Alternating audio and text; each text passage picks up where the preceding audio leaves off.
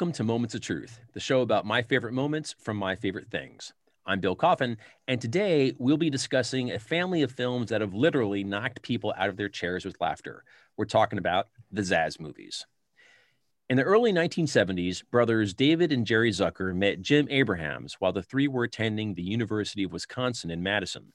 They formed a comedy troupe called the Kentucky Fried Theater, and for years they honed their craft in a comedy hothouse that would produce, years later, both the Farley Brothers and the satirical newspaper The Onion. In 1978, the Zuckers and Abrahams, better known collectively as Zaz, teamed up with director John Landis to launch Kentucky Fried Movie, an often raunchy, juvenile, and hilarious send up of the extensive catalog of crappy late night TV and movies that Zaz grew up on and loved, but also knew was ripe for being taken down. Kentucky Fried Movie misfires as often as it lands a bullseye, and to be honest, a lot of its hard R rated humor simply isn't cool today. Let's just say that the movie's willingness to punch down, especially when race and gender are concerned, is more than a little off putting. But there is brilliance in the movie, especially in its more subversive elements and in how it seems to capture both the irreverence of Mad Magazine and the lowbrow smartassery of National Lampoon. But most importantly, it got Landis and the Zaz guys off and running. For Zaz, next to come was Airplane, considered by many to be one of the best slapstick comedies ever produced. The Zaz team did the short lived TV show Police Squad before returning to feature films such as Top Secret, the more conventional comedy Ruthless People, and then The Naked Gun, which was a return to Police Squad. The team kind of broke up after that, not because they had a falling out, but because they were each ready to pursue their own thing. And because one of the reasons why movies with three directors are pretty rare is because those movies only get one paycheck for directing that gets split three ways. In the years that followed, Zucker, Abrahams, and Zucker did a bunch of other comedies, most of which remained fairly true to the kind of projects we saw in their earlier years, but they just weren't as dense or as rapid fire. There's something to be said when looking at a Zaz movie about how a candle that burns twice as bright burns half as long. These are movies where pop culture references, sight gags, double entendres, and every other joke imaginable comes at the audience like suppressing fire. Part of the idea is to make the audience laugh so frequently that they never recover. One great laugh every 10 minutes will not break you up as 20 good laughs over the same amount of time. It helps to have discovered these movies at a certain age, and it also helps to have seen these movies when they came out, as they weren't exactly meant to be, you know, preserved in amber. But years later, these movies still work. They still get quoted by people who don't even know they're quoting them, and they still make even the most hardened cynic giggle, guffaw, or grasp their guts in laughter. But perhaps more than anything, they will always be a kind of lightning that the Zaz team managed to jar, not just once, but repeatedly. And all because they just wanted to make people laugh or die trying. I'm already kind of suppressing a giggle at the thought of talking about these movies, so let's get into it. With me today is three time skeet surfing world champion Chris Crenshaw. Have we not met before, monsieur? Clean. Transamerican Airlines head of food safety, Tom, he- Tom Hespos. I think I had the fish. Did I have the fish? and and USS SS cruise director Joe Pace. Ah, that's loud. My ear canals are very sensitive. They're stainless steel. I took a bullet in Corregidor. Passed straight through. and I'm off already. Can't help it. Okay, okay. sorry.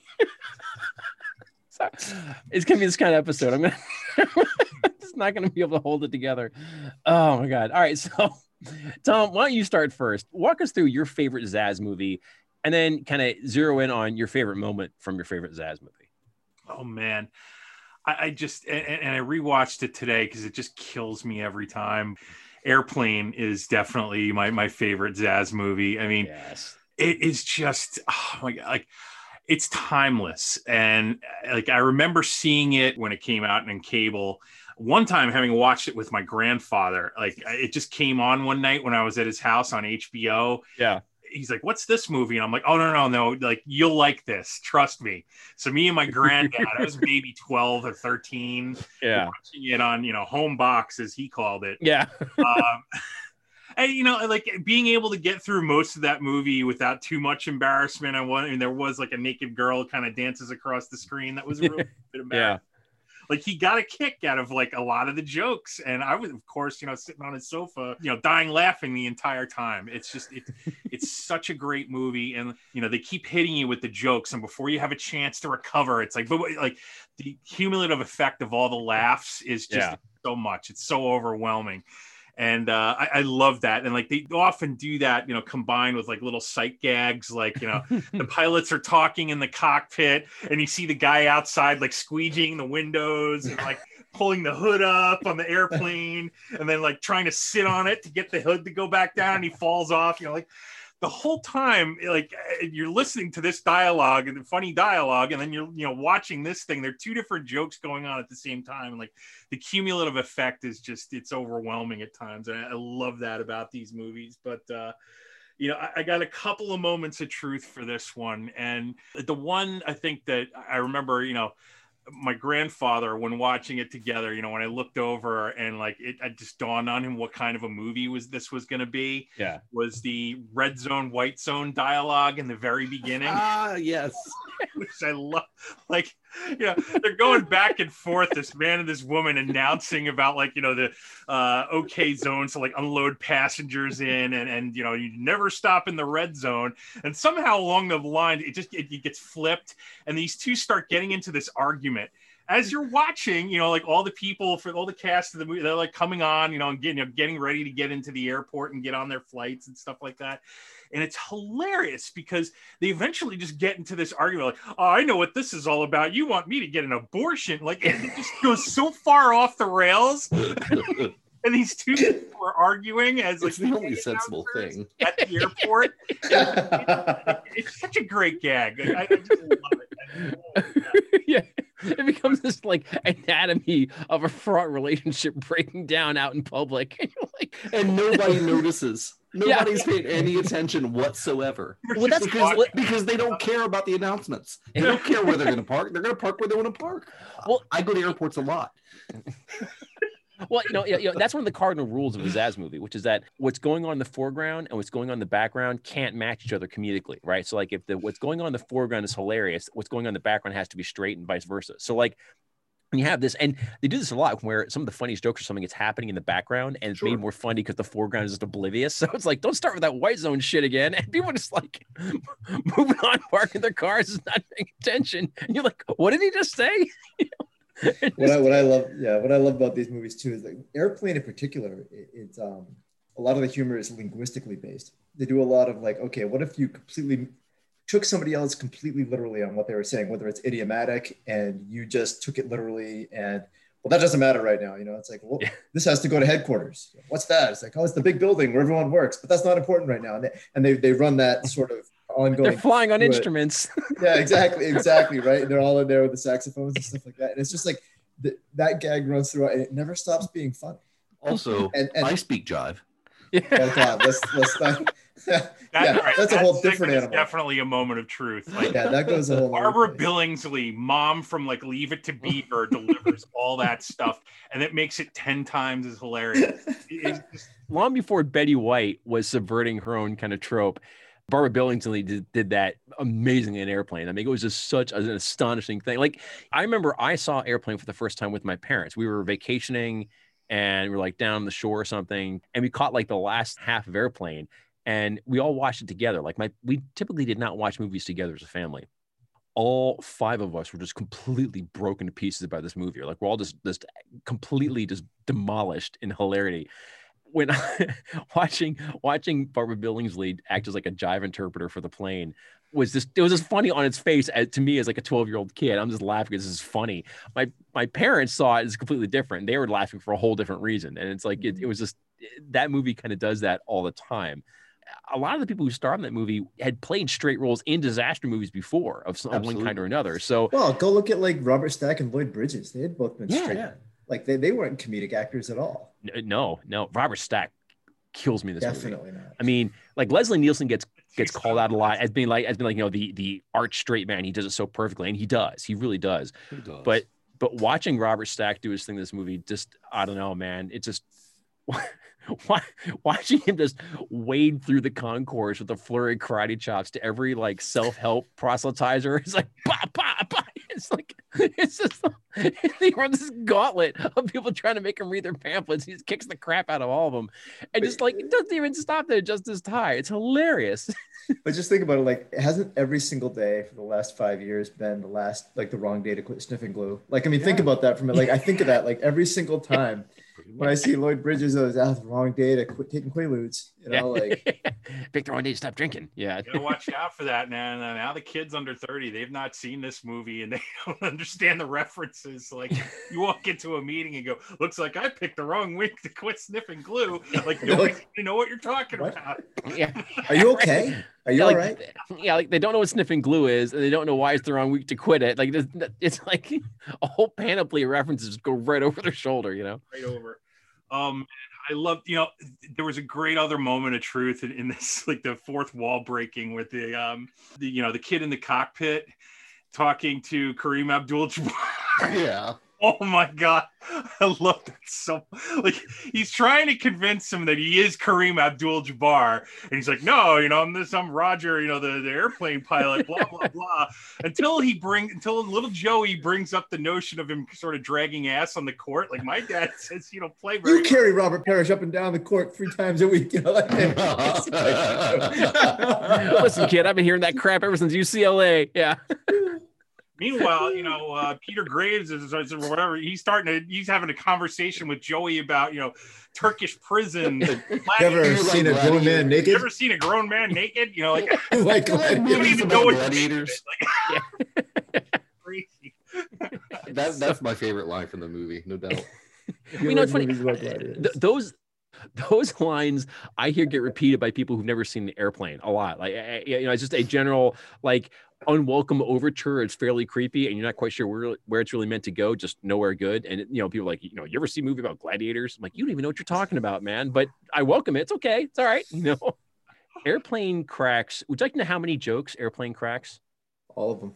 two yeah pretty much 223 jokes are cracked in the movie airplane in a runtime of 86 minutes that is an average of 2.3 gags a minute i doubt there's a single movie ever made that cracks more that packs more jokes Uh, like the density of humor is so superhumanly high The Marx. Brothers. The Marx Brothers Yeah. is the only other thing that I, I, I need to know the methodology on this, Bill, because I think there are jokes in Airplane that there are no words to them.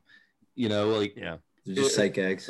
there, Yeah. there's there's this this one scene where uh they're, they're boarding the plane and there's this little rich kid in first class and a well dressed young girl gets on the plane and and he looks her up and down, just like you know, first class passengers have done for all Yeah. incoming passengers yeah for generations.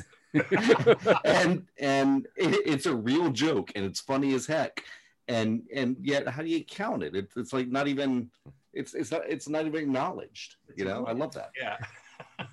One of the things I, I really enjoy about Airplane is, is, like I said, so much of the humor is linguistically based. Like they play in the English language an awful lot, and then they pair it. They pair it with simple gags or physical humor that really pay makes it pay off.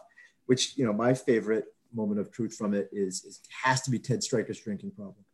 I, I, this is a joke Dude. that we have gone on forever and ever. I have a drinking problem, and he throws the drink in his face, and it's like, yes, he's clearly has, this guy has a problem drinking and, and it's, it's just got nothing to do with alcohol. It's the fact that he can't physically make himself drink, and it is it's so stupid, and yet it the way Stryker plays, you know, the way it's played, it's, it's it, it it lands so perfectly. yeah robert hays deserves a medal for this because he plays things straight and also like makes he actually elicits a sense of sympathy for this character who's in this the most ridiculous send up of the genre but like but one of the reasons why airplane works so so well. Why a lot all of the, you know why so much of the zaz movies work so well is that the zaz guys actually loved the genres that they sent up. And so there is to a certain degree this story is meant to work on this crazy notion that maybe in some strange alternate universe there's a part of this is actually is trying to play itself straight trying on some level to be part of the genre it's sending up. And that just makes the humor that much funnier right? Hmm. Whereas there are a lot of parodies that they clearly don't try to be part of the genre or they're not there's not kind of loving homage built into for the genre. And so it just feels a little hollow. But you don't get that here. These guys like they knew what they're sending up and they loved it. And so that's why they knew just how to how to wring that kind of stuff out of it. So you have a guy like like Stryker with the drinking problem. It's just like it's so dumb, but it makes so much sense in that framework, right? Well, they take hard bitten, right? Like they've taken okay, hard bitten guy, like it's like the Robert Stack character, like you know, I'm tough, and so like these, you know, the the uh, God, I forget the name of the guys with the flowers, the um, the, Like Hare Krishnas. The Hare Krishnas are coming up, and he's gonna hit him right in the neck with a karate chop. You know what I mean? Like that's how hard bitten this guy is. You know what I mean? And it's like, roll and the then you've got Scientologist like over his shoulder. Yeah. and then you've got you know you've got Lloyd Bridges who's like ah wrong we did quit drinking and you're like okay that's a throwaway line but they pay it off going forward with the other things he's quit that week and then you've got you know you've got Stryker and he's just like you know the guy's all messed up psychologically from some hidden trauma but it manifests itself in the fact that he can't manage to get a glass to his lips You know, just. So I'll tell you something about that. I didn't get that joke until like 10 years after I saw Airplane. For years, I thought I thought he was such an alcoholic he couldn't actually meet the glass to his face. Like his aim was off, right? Not like, no, it's simpler than that. He has a drinking problem. My brother's like, you notice how he kept putting on a glass of orange juice? It's because he has a problem drinking. I'm like, oh, like he's like, he's like, Bill, Bill, that joke is not supposed to have a fuse that long on it, man. I'm like, yeah, yeah, I know. well we have a picture of one of my children I think they're like two years old or whatever and they've got one of those sippy cups and they've got it in their ear Yeah. and it's labeled I have a drinking problem I mean it's it's you know yeah, exactly. Chris, what is your moment of truth in Airplane? Joey, do you like movies about gladiators? That that that whole bit absolutely slays me. the fact that Peter Graves never looks over Y- He Yeah, never looks at him. He never looks at him when he does it. He's he's working the switches the whole time. he's just like, yeah, Like his basic staring pattern. off into space. right, exactly. it impinges on my on the moment of truth from tr- from my own flick, but but I mean, I I find it astonishing that child molestation is like a joke. Yeah. You like, you can't make jokes about that. It's not even a joke about child molestation, Chris. It's a joke about child grooming, which is even Well, okay. Yeah, It's even Yeah. it's Yeah. even wronger. It's even wronger, You know what I yeah. mean? Like Yeah. Eh, eh, But yeah, but but it's but it's, but- but the fact they're able to get away with it, it's just it's like wow, it's like that's that's that's black belt comedy right there, man. oh, But but I also have to give out a, a shout out. It was it was really cool to you know remember Joe Isuzu as as a Moonie. No thanks for being at the office. Yeah. We I think- can't let it go without uh, failing to mention Johnny, though. Uh, Johnny, oh my god, and Leon's getting larger. What is Oh that God. from? Like, what is that a reference to? I, Nothing. I think it's just he just shows up and just gets bonkers for the last 15 minutes of the movie, and it's just hilarious because like it's yeah, Uncle Henry. It's a twister. It's a tw- like what the hell? he just he's, it's like so absurd that you just you can't help but laugh. What it's do you like make he, of this? Oh, I can make a hat. I can it's like make he's yeah a pterodactyl. pterodactyl. Love it. it's it's like when you think the movie can't get any goofier, suddenly here comes this guy. It's like he's like the hidden reserve, like the extra nitrous tank, make you just go one more one more thing over the over the edge. It just it yeah. I don't think there was a reason for it. It's just funny, you know. I can't step away from the airplane. I don't want to hesitate to call it a franchise because it's not, but like the the airplane conceit, because the second one, which is not as funny, right? But like you get uh the William Shatner stuff where like oh in airplane two. Blinking and Uh, beeping and buzzing and But like he's the best part is though he's behind the door and it looks like he's on a screen, like talking to them through the but he opens the door and there he Opens is. the door. I- I- that never ceases that's to a slay me. replay of the mirror gag in in the first airplane. Like, Yeah. Yeah, exactly. It's so funny. He's And it, looking in the mirror and then he just walks right Yeah. out. Like I'm convinced. I'm convinced that's the beginning of William Shatner as caricature of William Shatner, sending up William Shatner that he then lived on for the next 40 years. Like that. That is the moment at which that happens. That was the funniest part of that movie was was Shatner just like, holy crap, look at him deconstructing himself.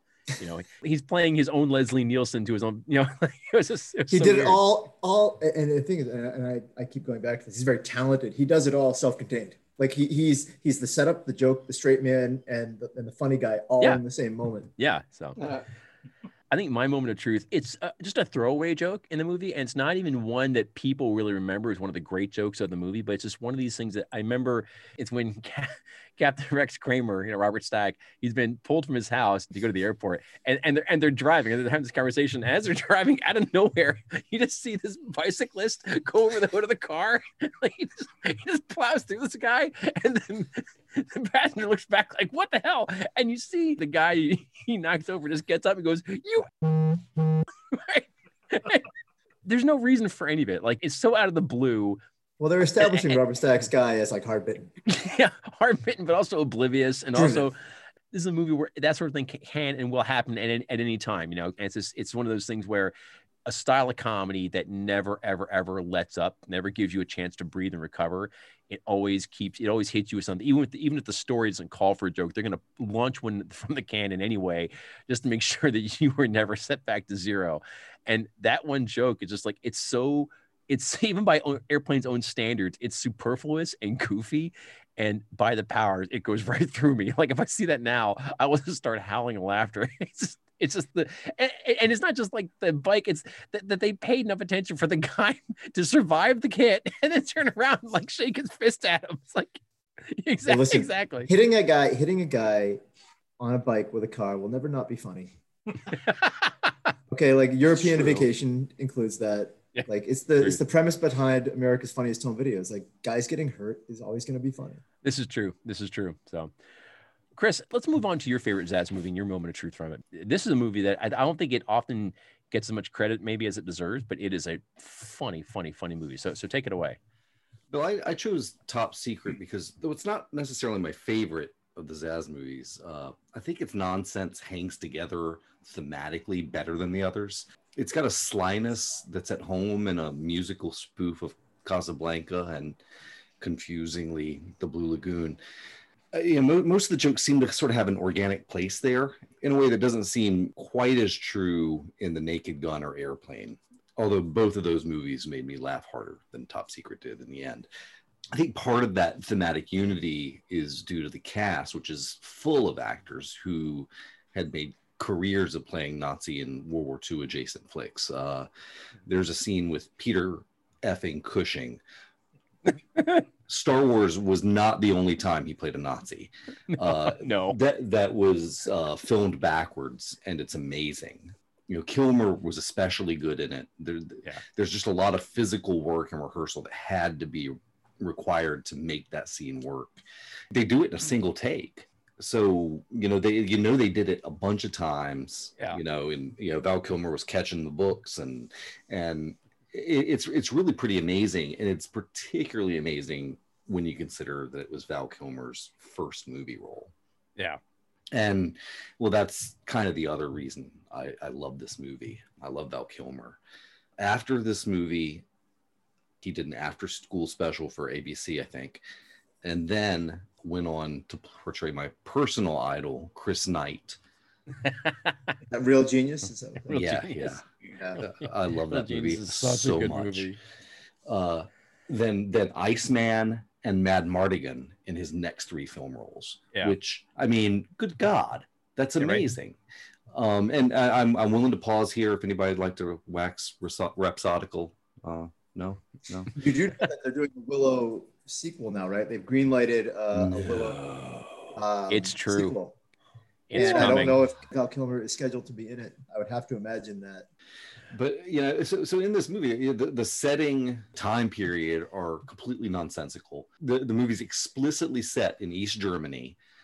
When exactly is moot, but the villains are World War II Nazis, down to the uniforms and the period specific weapons. Yeah. Um, the music's from the 50s and 60s, but the technology is otherwise that of the 80s. Yeah. Uh, the female wardrobes are from the 40s, mixes from the 50s. There's a Pac-Man visual gag that doesn't really land, and is the, the one exception to I think that the organic wholeness of, of the humor of this flick. And then you know why why the hecking heck is the French resistance here? well, and you've got the you've got the East German joke about the East German women's Olympic team. Right. It's like a 19 it's like a 1980s joke. Like, yeah. Yeah, they, they definitely yeah. play with time. La yeah. um this, uh, you know, it, it's it's just a, it's a weird movie, I, I think, uh, but it really works. Yeah, and and I think that at the heart of the movie is its commitment to its musical numbers, because this flick's a, a musical. Um, it could have had two or three fewer full-on musical numbers with dancers, and you would have still thought, "Gosh, there were a lot of musical numbers in that flick." yeah. It comes right from the beginning with the surf, Right, Uh, skeet surfing. what- the skeet surfing comes right at you with it. Uh, that's a craze that that goes on about that goes First on about wave, a minute and a half Open too fire. long. Second Right? I mean, wave. like Open fire. Yeah. It's, it's fantastic.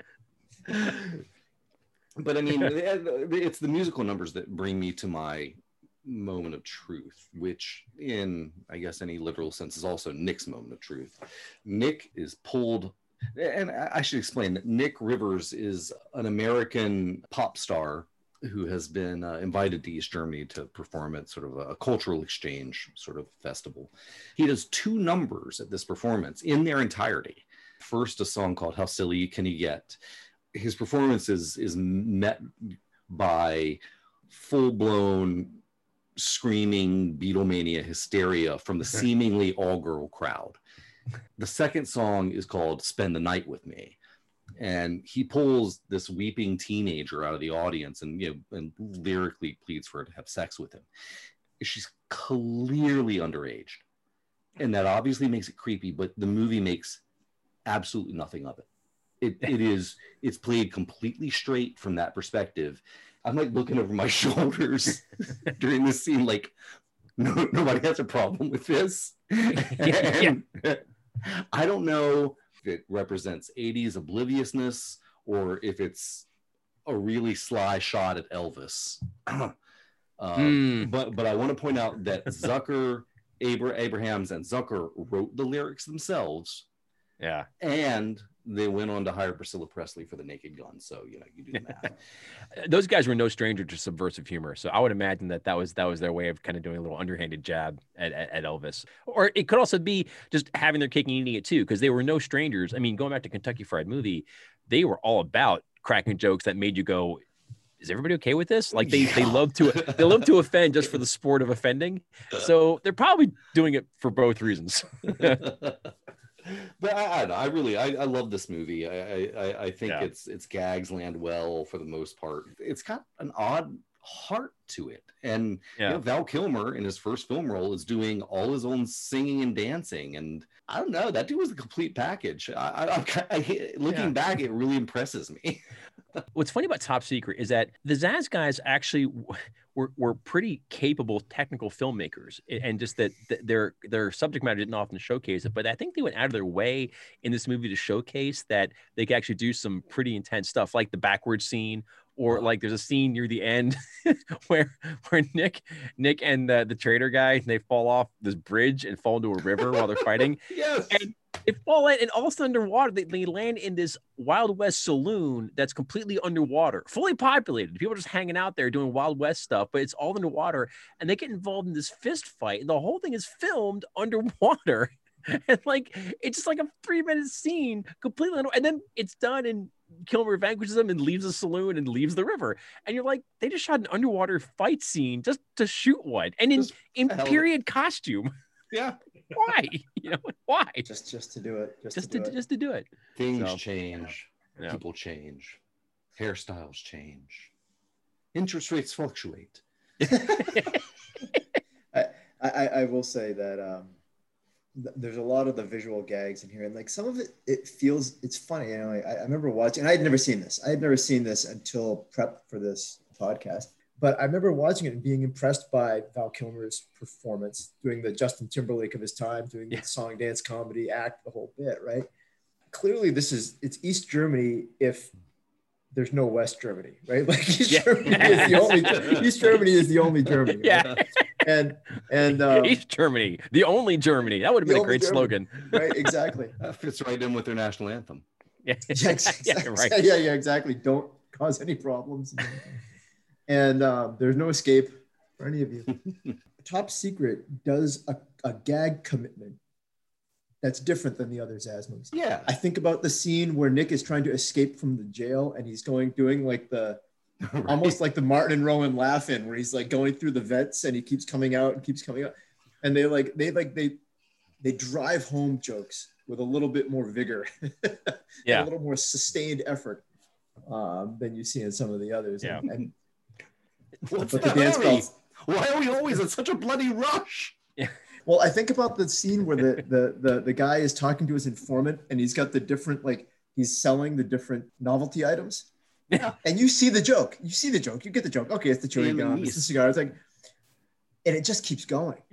Yeah, yeah, they commit. They And they're commit, and they're and they're setting up the dog poo joke, right? Yeah. He's like, what dog poo? What And you're like, okay, I get it now. I see what they were trying to do. yeah. we know the funny thing about Top Secret, like Airplane, is both satire and parody. A parody because it's sending up that 1970s disaster movie genre, right? But it's also satire because it's using a mm-hmm. lot of those jokes to kind of comment about life at that particular time in America, right? And and so like when Robert Stack, you know, just you know, kung fu's his way through the concourse, it, that's a comment about about what it is to be in an airport in the late 70s and early 80s, right?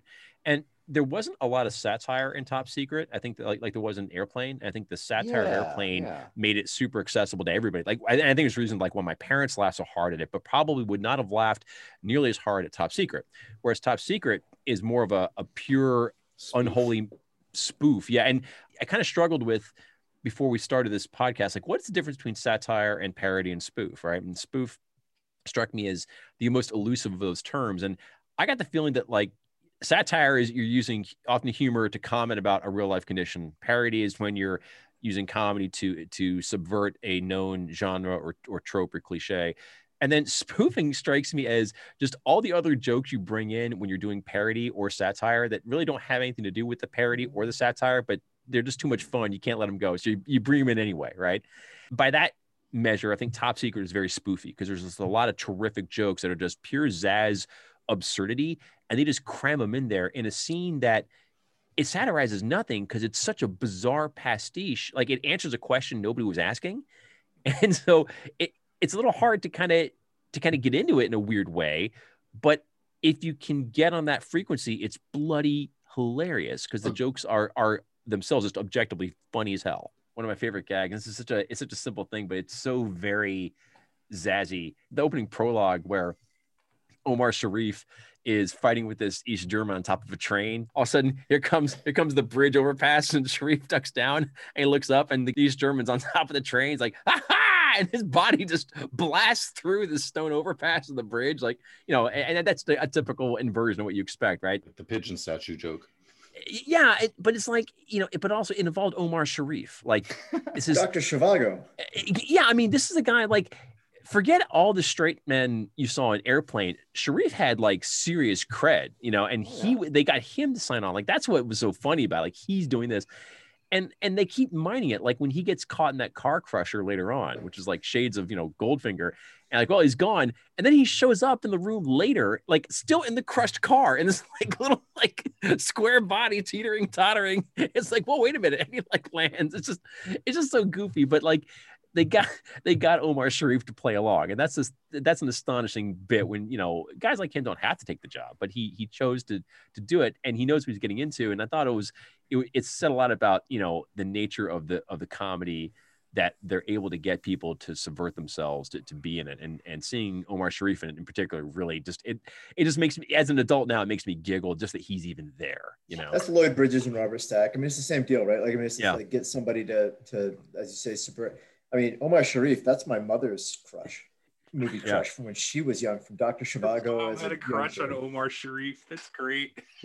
Dr. Zhivago was her favorite movie. That, that movie swept her off her feet when she was a young woman. I mean, there's a line from Top Secret I, I still quote to this day, which is near the end when um you know they're trying to get away and uh, the the unfortunately named resistance fighter Chocolate Mousse is given this Tommy gun out of a out of a bush and and and this German Jeep is coming and he just unloads on this German Jeep, right? And shoots all the guys and the car veers off and it just dings a Pinto at like no miles an hour. And of course, you know, that's the joke. He hits the Pinto and boom, blow, Yeah. yeah, it- they all blow up. And then moments later, the crew they get in the exact same burning jeep and drive off, and it's still on fire. And the one guy goes, "You have to hand it to these Germans. They make great cars." As they're driving by. I say that all the time, and like nobody knows what I'm talking about. But that line absolutely slaughters me. And seeing that that moment in the movie, just like it's so, it's so of the the the tone they strike. I like the scene with Chocolate Mousse uh, with the, in that ridiculous shootout in the house. uh, where the Germans come in and he he pulls out his Tommy gun and it just sort of shoots randomly and, and kills all the Germans who are like wrestling with his his friends uh, without hurting his friends. And Come on, nice shooting. And, and the, another black guy who was has just been introduced just comes by and says, "My man." My man, high fives him. You're like, what the hell? exactly. What the hell? Like, yeah, it's it, yeah. So. And, and I, I still say uh, "grenade" the the way that uh, that that uh, Pourquoi says it. And when I which when, is why when somebody drinks something and they don't like the taste of it, I go gasoline. Enjoy like, your pig balls. Yeah. Enjoy your pig balls. I had a friend who would always go latrine every time somebody would show up. Latrine. and the movie yeah. just latrine. Every time latrine shows up, he's been all beaten to pieces. Yeah. And you don't, you don't even know why. Time yeah, he's, he's severely wounded every time. You never know why. In fact, there's a great moment near the end where one of the characters actually is hurt and he's trying to tell what happened. And also, Latrine shows up and literally walks over him, like steps on him, steps on top of him to be the injured guy giving up news. And you're like, like okay. so, there, there's uh, there's one more bit I want to mention in this movie because yeah. to me, it, it it could have been in Buckaroo Banzai. Um, the, the, scene where where Nick and Hillary are parting. I'm not the first guy who fell in love with a woman that he met at a restaurant who turned out to be the daughter of a kidnapped scientist, only to lose her to her childhood lover, who she last saw on a desert island, deserted island, who then turned out 15 years later to be the leader of the French underground. it's just good stuff. It's just good stuff. But uh, moving on to Joe, you know, as we often mention, you're a few years younger than us, and so you came into these mm-hmm. things at a slightly different age, and so you kind of hit these movies at a, at a, slightly different time frame. So I think that may play into the, the movie you, you chose here. Yeah, my Zaz movie is actually not technically a Zaz movie, if you will. It's like a, either a Za or A or a Z movie. I'm not sure. It's, but these guys were involved. One or more of them were yeah. involved in the making of Hot Shots, which is a 1991 movie. So it's a little late. It's 11 years later than Airplane, for instance, five years after Top Gun. I'm sorry, after Top Secret. Was that a Freudian slip? Because Top Gun is the movie that's spoofed in. It's spoofing, yeah. Hot Shots. Uh, we have another exclamation mark movie after Top Secret. We get top, we get Hot Shots, and this movie is very much a send up of Top Gun. Very much a send up of the testosterone laden, you know, fighter jet jockey who uh, is broken inside but gets the girl, and, it, and, it's steeped in the end of the Cold War and everything else. And they get Charlie Sheen before he was a lunatic to um, come in and that's play arguable. Well, yeah, before we knew, let's say before we knew he was a lunatic, before we were sure that he was a lunatic. Yeah. It's a, um, it's a Tiger Energy V1 is what it was. yeah, exactly. Well, well, this was, you know, he's coming off Platoon and he was Martin Sheen's son and like he had a future at the point and, and he wasn't uh, perceived as being toxic just yet. That's the and, word I was, uh, um, going to use. Yeah. yeah, and and and his comedic timing in this movie is, is really quite good. And the you've got Cary Elwes and you've got, and you got a bunch of other people that that play in this film. You get Lloyd Bridges essentially reprises his role from Airplane, but now he's in the military instead of in the TSA. And uh, General, uh, sorry, Admiral Tug Benson is, is still one of my favorite characters. Um, who's had different body parts replaced at, at like every battle from you know uh little you know, bighorn on. Run all, yeah exactly. I think that was at was that at antietam or was that okinawa? Which one didn't have the indians? That one yeah exactly. Yeah you I mentioned mean, taking a bazooka hit during a little bighorn. I know. It's just to me top gun is the i'm sorry i keep saying that. Hot shots is the the the one of these that has the greatest density of jokes. They just don't stop. The, the, the language and the sight gags and everything are, are, they just keep coming. And some of the dialogue to me is written in a way that's unbelievably hilarious. Like the, the actual like dialogue jokes to me uh, land harder.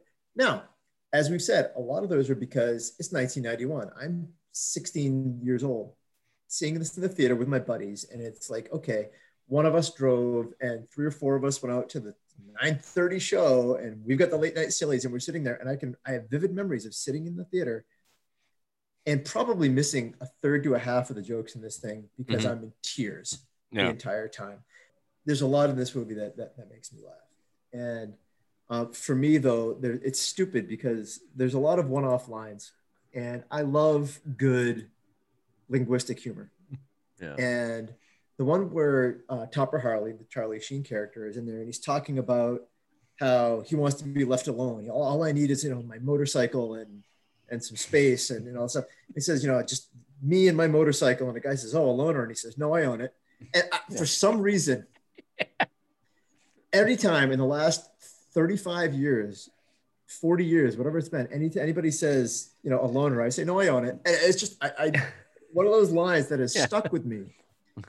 and um, there's a lot like this movie takes a, a, a makes a real effort to actually send up specific movies and this might have been the pivot point to when you get into the scary movie kind of environment Yeah, I think like, you're right. let's let's take a ton of pop culture references and send them up because hot shots does that. They send up nine and a half weeks and they send up top gun and they send up a lot of different things. At, at the time that i saw it i had no inoculation to it and it just it hit me like a ton of bricks and to this day makes me i just i, I remember watching it again and I, I remember thinking to myself can i show this to my children who are almost 13 and 11 and i watched them like yeah no i can't show this to my kids yet.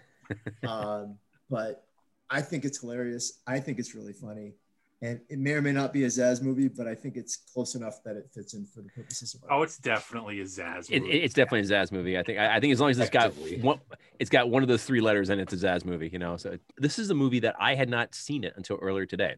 Um, Oh. Hot Shots is just one of those ones that just it just fell through the cracks, and I wasn't avoiding it. I just hadn't gotten around to it.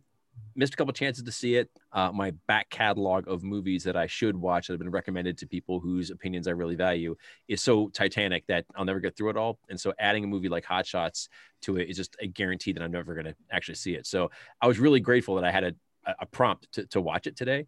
And yeah, it was it was actually a lot funnier than I expected, you know. And uh and we talk about the dialogue. There's this one scene early on when this officer goes out to get uh, Topper to rejoin, you know, the, the military.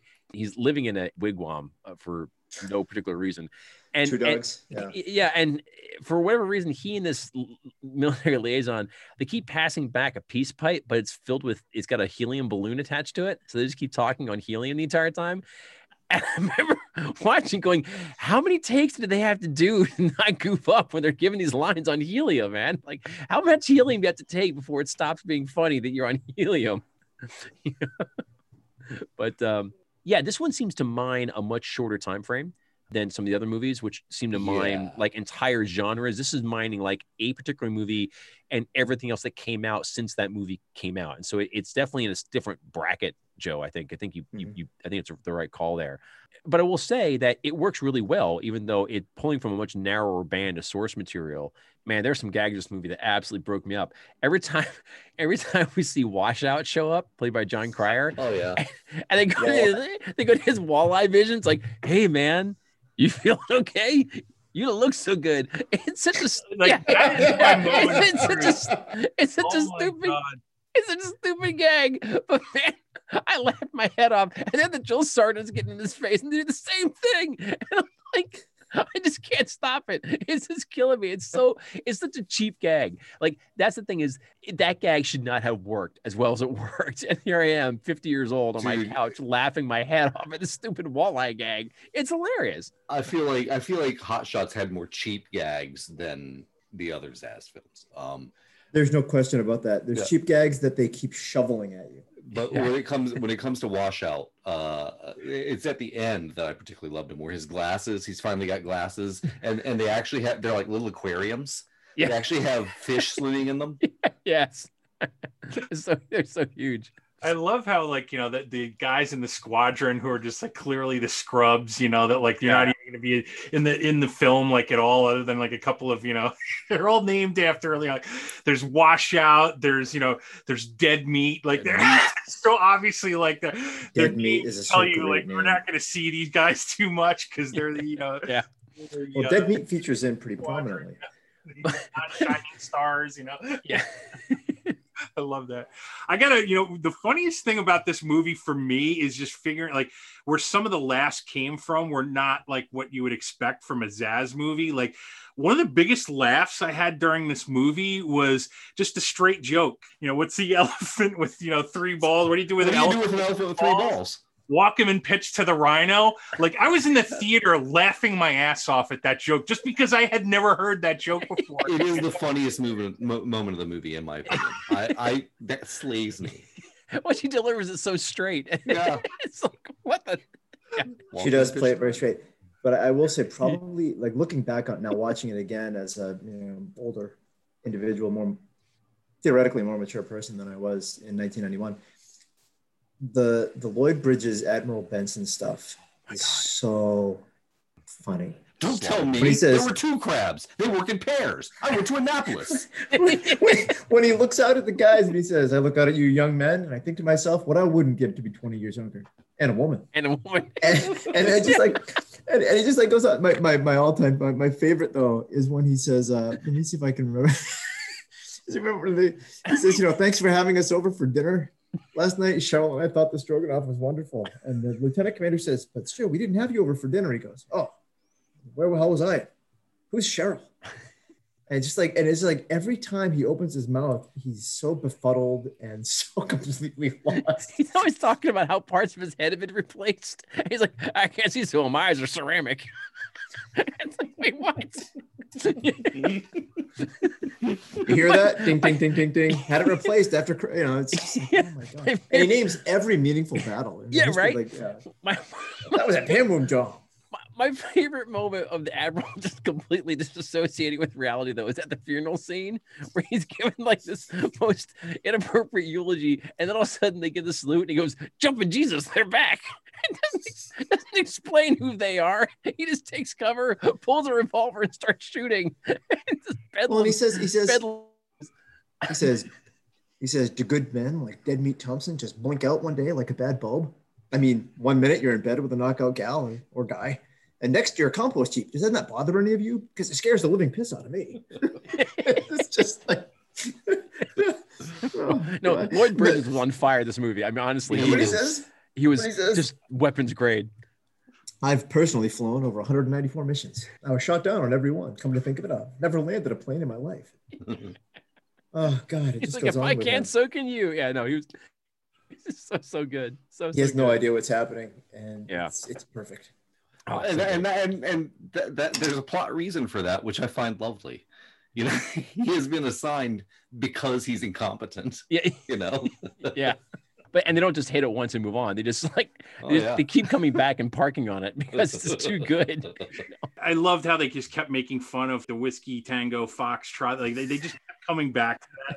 Like, Alpha Velveeta knuckle underwear, you're Right. clear for takeoff. Vanilli, Chili Uh, sphincter mucus niner ringworm, Roger. Like wha- they kept coming back to that and just making up new like stupid words to go with the letters.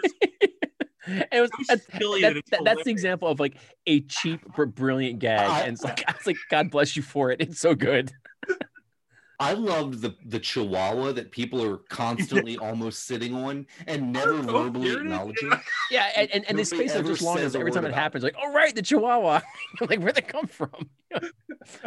it's so great. So, my favorite Zaz movie, which is uh, the Naked Gun from the Files of the of Police Squad, which uh, is the is the last Zaz movie where all three of them actually worked together.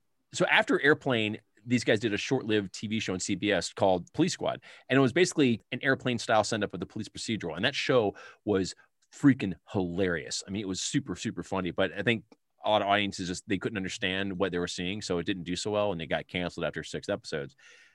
The Zaz guys were not done with it, so they kind of went back, mined some of their best gags from it, and added a little bit more, and created the Naked Gun, which is t- to me the movie. I, I have never laughed harder at a movie than I have laughed at the Naked Gun. That's like proven by science. I mean, honestly, it's the story about me seeing Naked Gun was it was my senior year of high school.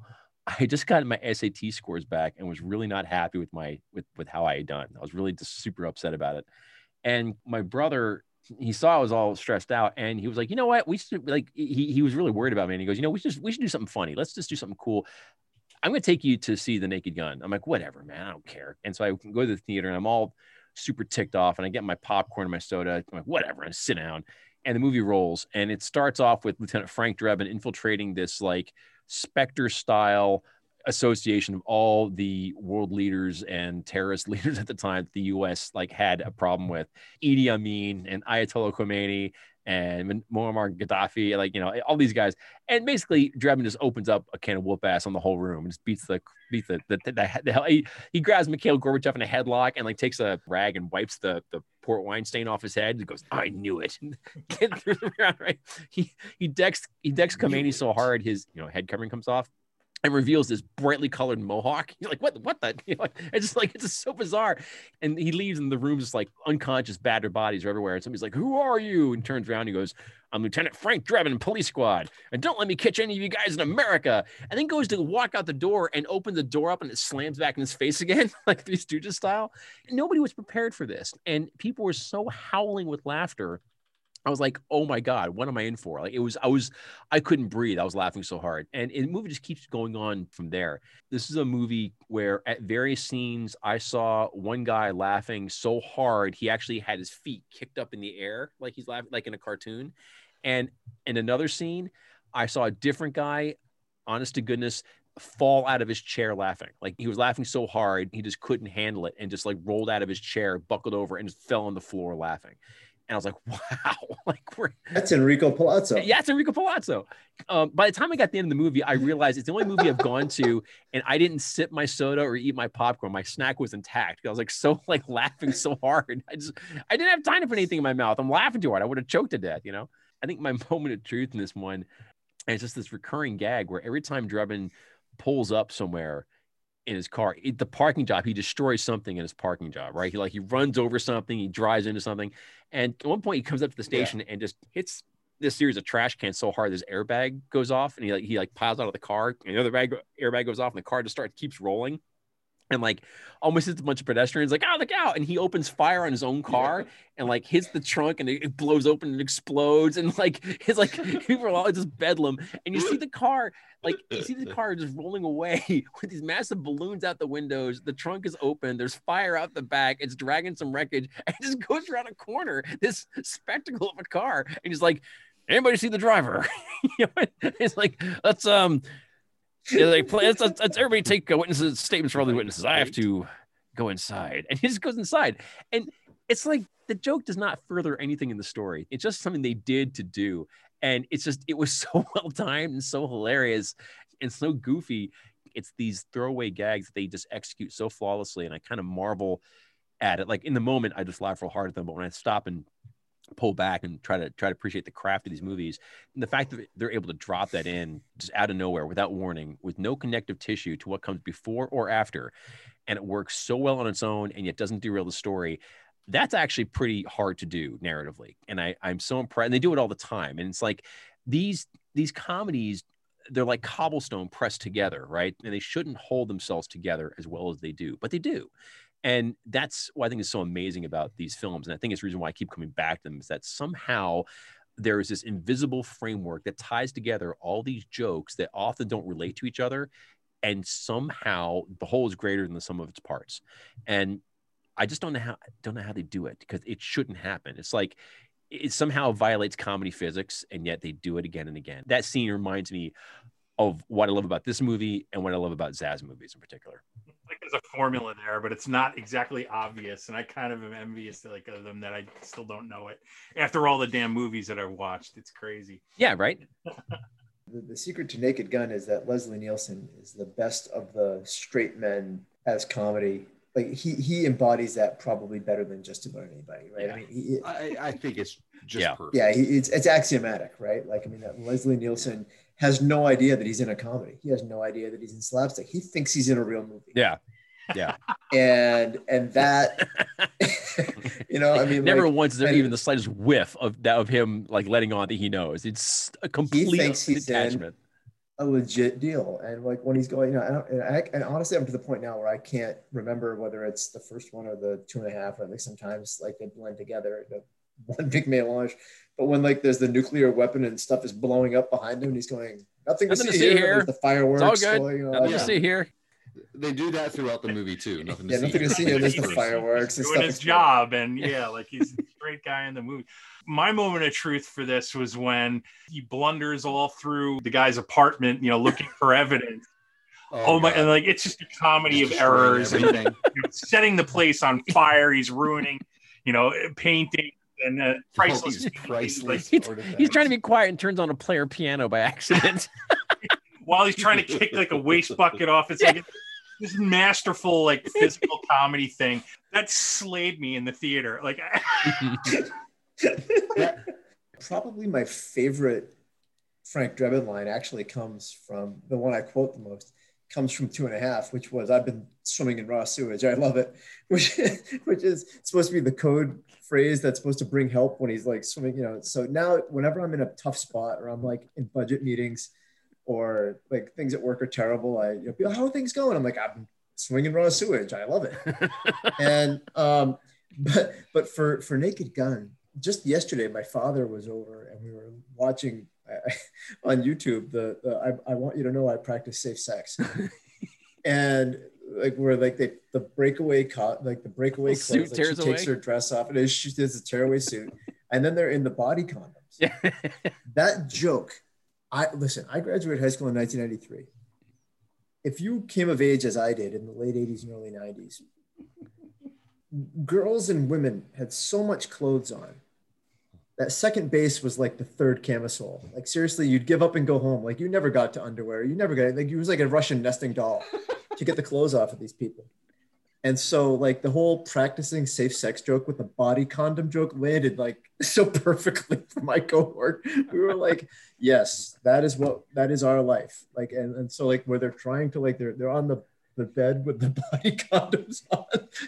It's like they're wrestling in hazmat suits, basically. There's like Yeah, no, there's no exactly. intimacy there whatsoever. they're not, they're not even in, they're not even they're in like bubble wrap Yeah. right like i mean they're like you know they look up and you know nice beaver I was like how do you know you never seen like, you know you're in the body condom no, I um I'm also particularly fond of uh and again, this is like this is not the kind of gag I typically laugh at, but this is one of those things where the joke lasts for a certain period of time and it should end, and they intentionally make you sit through it even longer, like and it becomes funny again.